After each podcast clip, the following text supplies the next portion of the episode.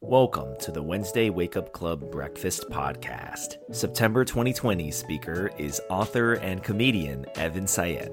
Recorded live here at the Stephen P.J. Wood Building in Arlington, Virginia, Evan lectured about woke supremacy, the difference between system and ideology, and the parallels of the previous century to today. So get some Cheez Whiz on your bagel and take a sip of your cappuccino because you're listening to the Wednesday Wake Up Club Breakfast Podcast. Are you interested in running for office? Want to work on a campaign? At the Leadership Institute, it is our mission to increase the effectiveness of conservative activists and leaders in the public policy process. We offer over 40 different trainings, including campaign management school, on camera TV trainings, and writing workshops. If you want to make a difference in public policy, visit leadershipinstitute.org. That's leadershipinstitute.org. Thank you, Morton, and thank you, Deirdre, for having me. The last time that I spoke to an organization like this in, and, and gave a lecture along these lines was, in fact, that Heritage Foundation speech all, all those years ago. And in that talk, what made it so successful was that I, I laid out the ideology of those that I then called the modern liberal. And I defined the modern liberal as those born after World War II, the babies born after World War II, who became the children of the 60s, who became the powers that be in academia and journalism, education and news uh, and entertainment uh, in the 80s and 90s. And, and in that talk, I said that this ideology is getting worse with each successive generation. And the reason for that, I, I guess, is somewhat self-evident. As the last, as the influence of the last of the great generations was waning, as the those who uh, held this ideology were coming more and more into power through both natural attrition and through some Soviet-style purging, uh, they then began to raise the next generation and the next generation so steeped in uh, the orthodoxies and the narratives of modern liberalism and, and so outlawed any alternative point of view that subsequent generations have now become what I call the woke supremacy. So the modern world, though, is and, and, and let me let me take that back. When you are hoping to start a regime, right, when you're hoping to take over the government, there, there are two aspects to any regime. One is the ideology. And that's what I discussed in, in the Kindergarten of Eden, how the modern liberal thinks, as well as that original speech. Um, but the other is the system. Right? There's, there's the system of governance and then the ideology that employs that system. So last time in the in the other talk, I spoke about the ideology. Today, I want to address the system of socialism. And the modern world, as I define it, as I slice it, began almost exactly 100 years ago when three things happened almost at once. The first was World War I, which left the most advanced cultures in human history physically decimated and financially bankrupt. Because of their participation in that foolish war and their inability to extricate themselves from it, the most advanced cultures in human history, the governance, the system, was seen at that point as no longer viable. At exactly that same moment, two new systems of governance burst upon the scene. One was socialism.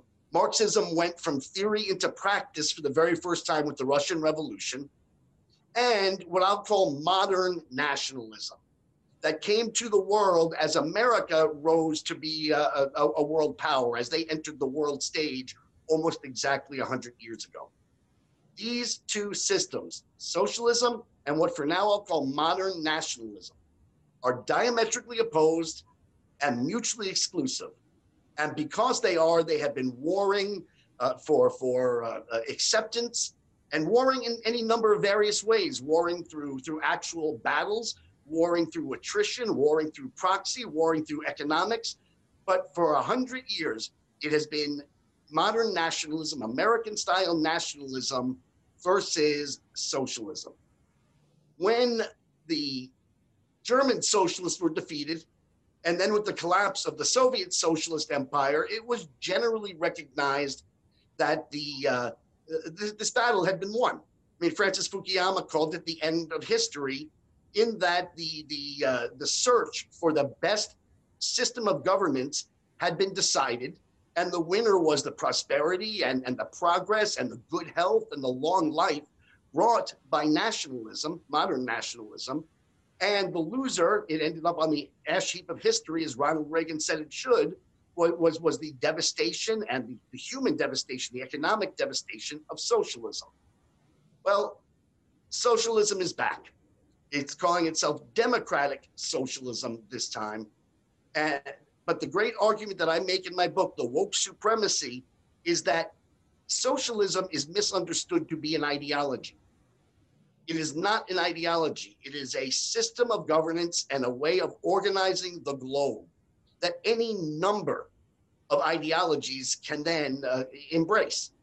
So as I go through my talk, I'm going to mention people like Stalin, Lenin, Hitler, Mao.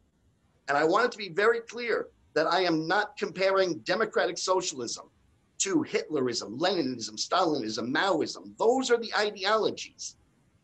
What I'm comparing it to is the system of governance that is socialism. So let's start with, with just something so obvious that not even the Democrats even attempt to deny it any longer. Hitler was a socialist. I mean, it's an awfully hard thing to try to deny when the name of your movement, the name of your party is, is the, uh, uh, the National Socialist Workers' Party. And the government he controls controlled uh, all the essential means of production as, as well as, as the culture itself. I mean, that's almost the, the very definition of socialism.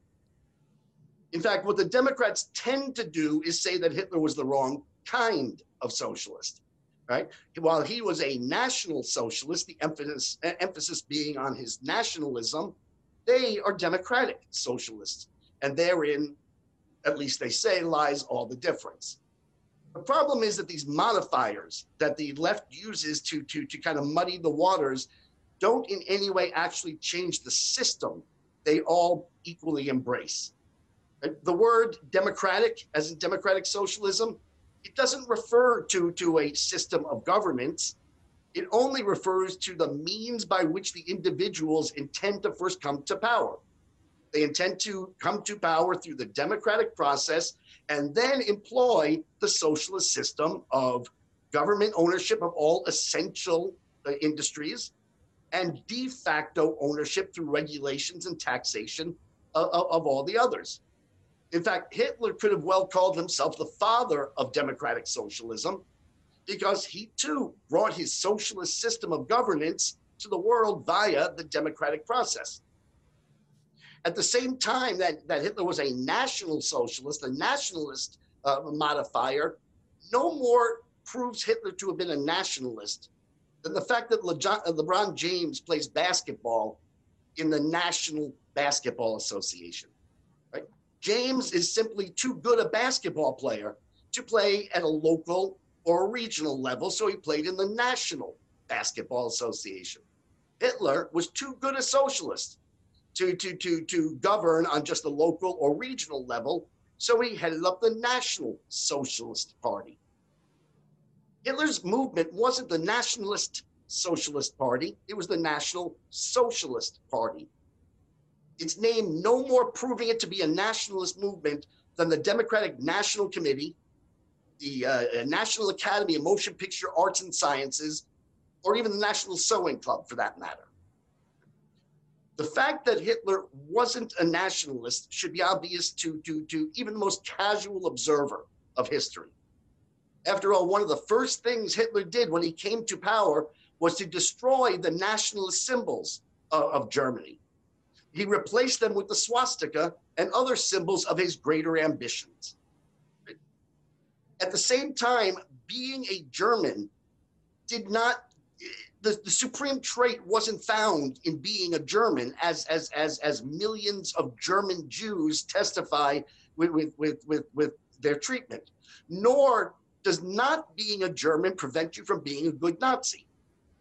When being a German comes with no special protections, and not being a German comes with no disqualifying costs, it's hard to argue that Hitler was a German nationalist. And he wasn't. He was a global socialist. who, at least in those two essential ways, is no different than, than, than Alexandria Ocasio Cortez or your favorite barista at Starbucks. In, in the meantime, the other opportunity is nationalism. So, what do nationalists believe? Nationalism gets a bad name because people think of the antiquated version of what it means.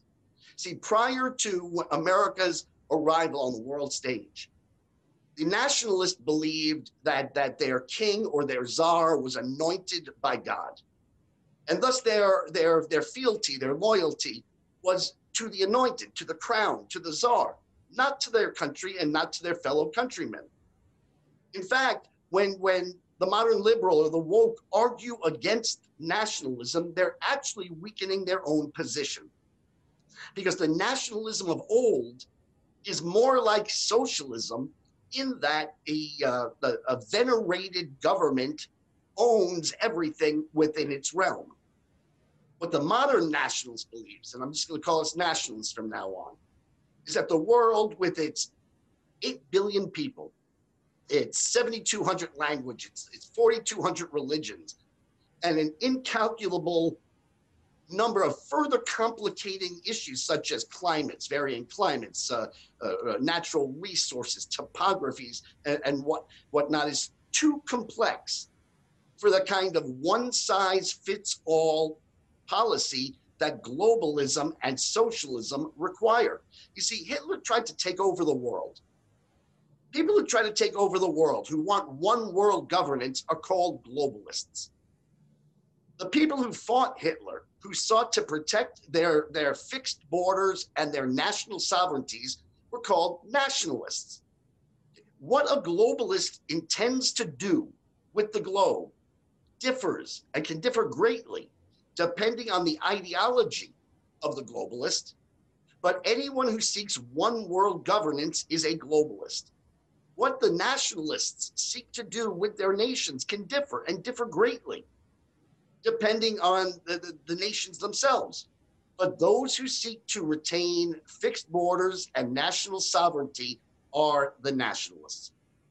Now, not all globalists, not all globalists are socialists, but all socialists are globalists. In fact, it's written into the very founding document of socialism. It's why Karl Marx made his, his ultimate call to action not just for the people of Russia to unite, not just for the people of, say, Europe to unite, but for the people of the world, the workers of the world to unite in what he intended to be a global revolution. And, and, while this idea of socialists wanting to take over the world, being globalists, wanting to, might sound like just the, the, the, the, the dreams of madmen and sociopaths, it's in fact the end game of every socialist. It's built into the system of socialism, whether he screams it with vicious vitriol like Hitler, whether he delivers it in market tested sound bites like uh, uh, uh, uh, Elizabeth Warren, or whether he puts it to a happy tune like John Lennon.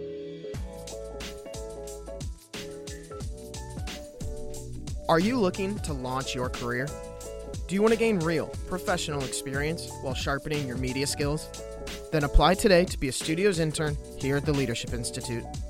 As a studios intern, you'll master Adobe programs and get behind the scenes access to media professions across the board. Just go to leadershipinstitute.org and click on the career tab to learn more. That's leadershipinstitute.org and click on the career tab to learn more. You know, I, I, I, I always find it odd when I attempt to give this talk that in, in the same sentence I'm talking about Hitler and John Lennon. You know, they're the most evil person to have ever lived and the nicest guy to have ever lived. But that's exactly the point is that once the socialist system is embraced, it takes over above ideology. Right? It's the system itself that is evil, and and this is something that Orwell recommend uh, recognized. But if you look at the three requisites of paradise, because every socialist ideology is a utopian ideology, what they believe the perfect world will look like differs according to ideology.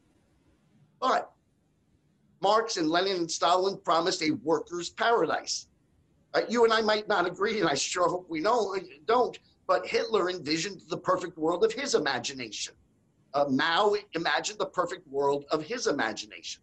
And the three requisites for, for the socialist utopia, whatever vision of utopia it is, are the same, and they're laid out by the lovely John Lennon in the song Imagine.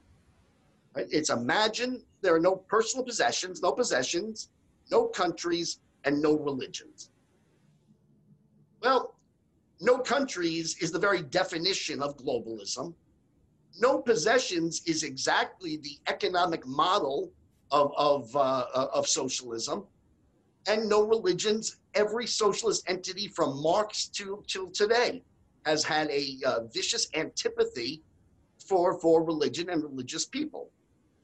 Now, in the lovely version of paradise that John Lennon wants us to imagine, by eliminating personal possessions, you'll eliminate the need for greed. He says it in the song. By eliminating countries, you'll eliminate the xenophobia. Uh, and, and by eliminating religions, you'll eliminate the, the wars that come from believing you have God on your side. It, it truly is a nice vision, I guess. Uh, their, their hope is for peace and love and understanding. But in order to get there, in order to get there, there has to be some pretty atrocious behaviors. This has been true not only of every other socialist entity, it's written into Marx's theory. In the perfect theory of the perfect world, this is before even human beings tainted with, with our own sins and our own shortcomings and our own failures. In the perfect writing of the theory, Marx says there must first be a dictatorship of the proletariat. There, that's the stage we're in in America right now with the woke supremacy. The problem is no socialist entity has or even can ever pass through the dictatorship of the proletariat. And even in the most lovely telling of the song, at the very end, what John Lennon promises us, it promises us, is that all the people, all the world will live as one. That's the promise that every socialist has ever made. The only difference is who the one is who the one is changes according to each ideology. According to Lenin and Stalin, the one was the worker. According to the German socialists, the one was the Aryan. Who the one is are, according to this democratic socialism, I don't want to talk ideology today. That's the that's the subject of my other talk, but we can give them a name too. So, so while it was the Aryans under German socialism and it was the proletariat under Soviet socialism, those who possess the supreme trait today are called the woke. Just who the woke are, you know, that again, that's that's in my previous book, The Kindergarten of Eden, How the Modern Liberal Thinks. And it is, in fact, revisited and expanded and expounded upon in this book, but I don't think we'll get to it today. But they are the people who, who, who possess the supreme trait. And in order to create the utopia they desire, they must get rid of all the others. In order for all the people to live as one, all of the others need to, in some way, be dealt with. Now, while we don't yet know exactly how the Democratic Socialists intend to rid the world of the others, and the others, according to Lenin, according to John Lennon, are those who believe in the right to the fruits of their own labor, those who believe in the protections that national sovereignties bring, and those who believe in the, the higher moral codes that religions offer. Those are the people that have to be taken care of, dealt with, in order for the world to live as the one, all of us being woke. Now, we know how previous socialist administrations, regimes, took care of their others. Stalin and Lenin took care of the others with gulags and, and uh, exile to frozen tundra and uh, permanent confinement to mental institutions. Hitler went with the more effective and efficient gas chambers and ovens, while Mao went to look to save on, on material costs and, and went with mass starvation and the killing fields. And while we typically associate those atrocities with the individuals or with their ideologies, the truth is that gas chambers and gulags and killing fields are not ideologically driven. Who is sent to them is. Hitler didn't dream of a world. He didn't imagine a world with gas chambers and ovens. He imagined the paradise he imagined after the gas chambers and ovens had accomplished their purpose. Mao didn't imagine a world with millions of bodies littering the fields of China. He imagined the paradise of his imagination after the killing fields had accomplished their goals. Right? Lenin and Stalin didn't imagine a world of, of gulags and, and, and, and, and uh, exile. And they imagined the workers' paradise that would come after the others had been silenced. Well, if they could have just snapped their fingers, if they could have just waved a magic wand, uh, if they could have just clapped their hands and accomplished exactly the same goal, ridding the world of all the others, they would have. Their goal that that was just the dictatorship of the proletariat. That was just the thing that needed to be done to take care of the others. Well, those were just the technologies available in a more primitive cancel culture. Nazi Germany was a cancel culture. The Soviet was a cancel culture. Mao's China was a cancel culture. And today's democratic socialists are trying to inflict upon us a cancel culture. They simply have more advanced technological means of doing so. They can write code. And while, of course, it's less bloody, and thank God that it is, and it's less deadly, and thank God that it is, it's, it's also more easily hidden because you don't need train tracks and you don't need guard towers and you don't need uh, death camps and gulags. It's more it's more easily uh, hidden. It's more easily denied, and most frighteningly, it's more easily employed prior to winning the revolution. See, up until now, those atrocities, the, the, the canceling of the others, could only have been committed once they had taken over the government because you need the government money, you need the government resources, you need the government uh, uh, manpower in order to run a gulag or, or, or a gas chamber. But today, all you need to do is write a couple of lines of code and accomplish the same ends that the previous socialist regimes sought to accomplish, which is the silencing of, of all dissent, the silencing of, of, of all the others. And in fact, this is exactly what Orwell warned us about right? In 19, in, in the book 1984, right? Orwell's genius didn't come from his recognition of the authoritarianism, the totalitarianism of socialism. This was well known by any and all, and as I said earlier, even written into to, to the founding document, the dictatorship of the proletariat. Instead, his genius came from the recognition that it would be technology and how technology is used to accomplish the same authoritarian and totalitarian aims as every other socialist regime that has ever been. Orwell wasn't warning about authoritarian and totalitarian in general. He wasn't warning about Hitlerism or Stalinism or Leninism or Maoism in particular, all of which, by the way, occurred during his lifetime and gave him ample opportunity to, to, to write about them if, if he had wished. But his warning was about the system of socialism, no matter what ideology next came to embrace it. Then the next question is given the history of socialism, it's only a hundred years now in practice, and yet in every single case, whether it was Nazi Germany, et cetera, et cetera, it has it has ended in human devastation, economic failure, just the, the worst of the worst of the worst. Why would anybody wish to try it again? But apparently, the Democratic Socialists do. And the reason they do is because socialism is, by definition, a supremacist ideology. What every socialist in the past has said was the problem wasn't the system of global control and government control of the whole globe. The problem was in the ideology of the others. And so they each then conjured a new and this time truly perfect ideology which once it was fully implemented, this time would actually bring about paradise.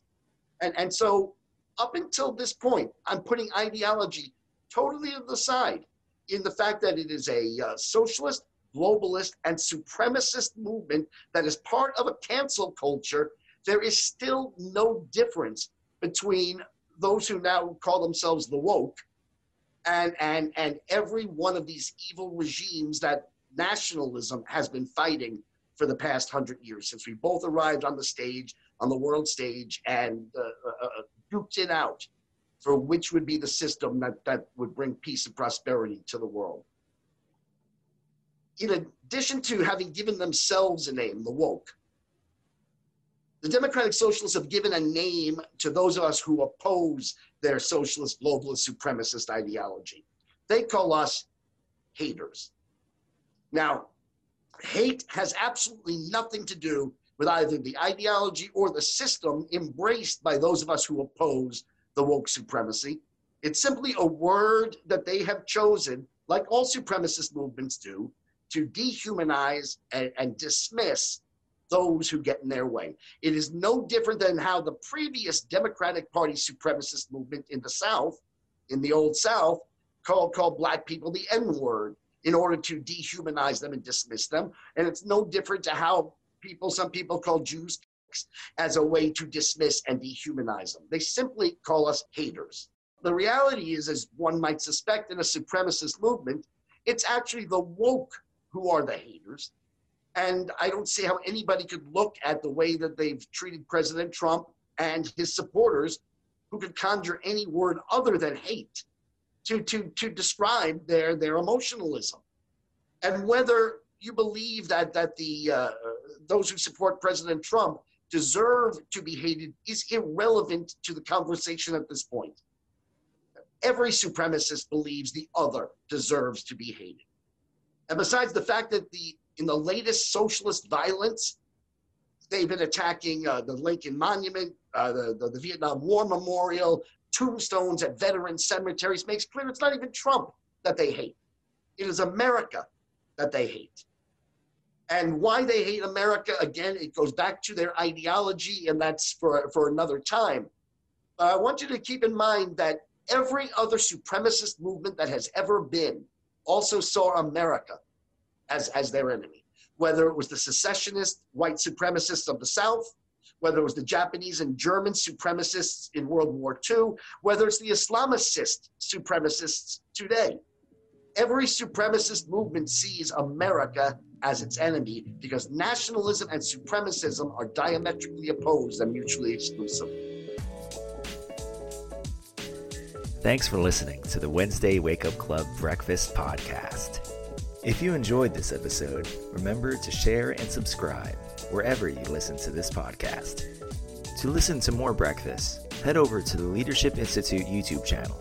And to see who our next WWCB speaker is, visit our website at leadershipinstitute.org. The Wednesday Wake Up Club Breakfast Podcast is produced and edited by Alexander Chang with support from Tiffany Roberts and Jared Cummings.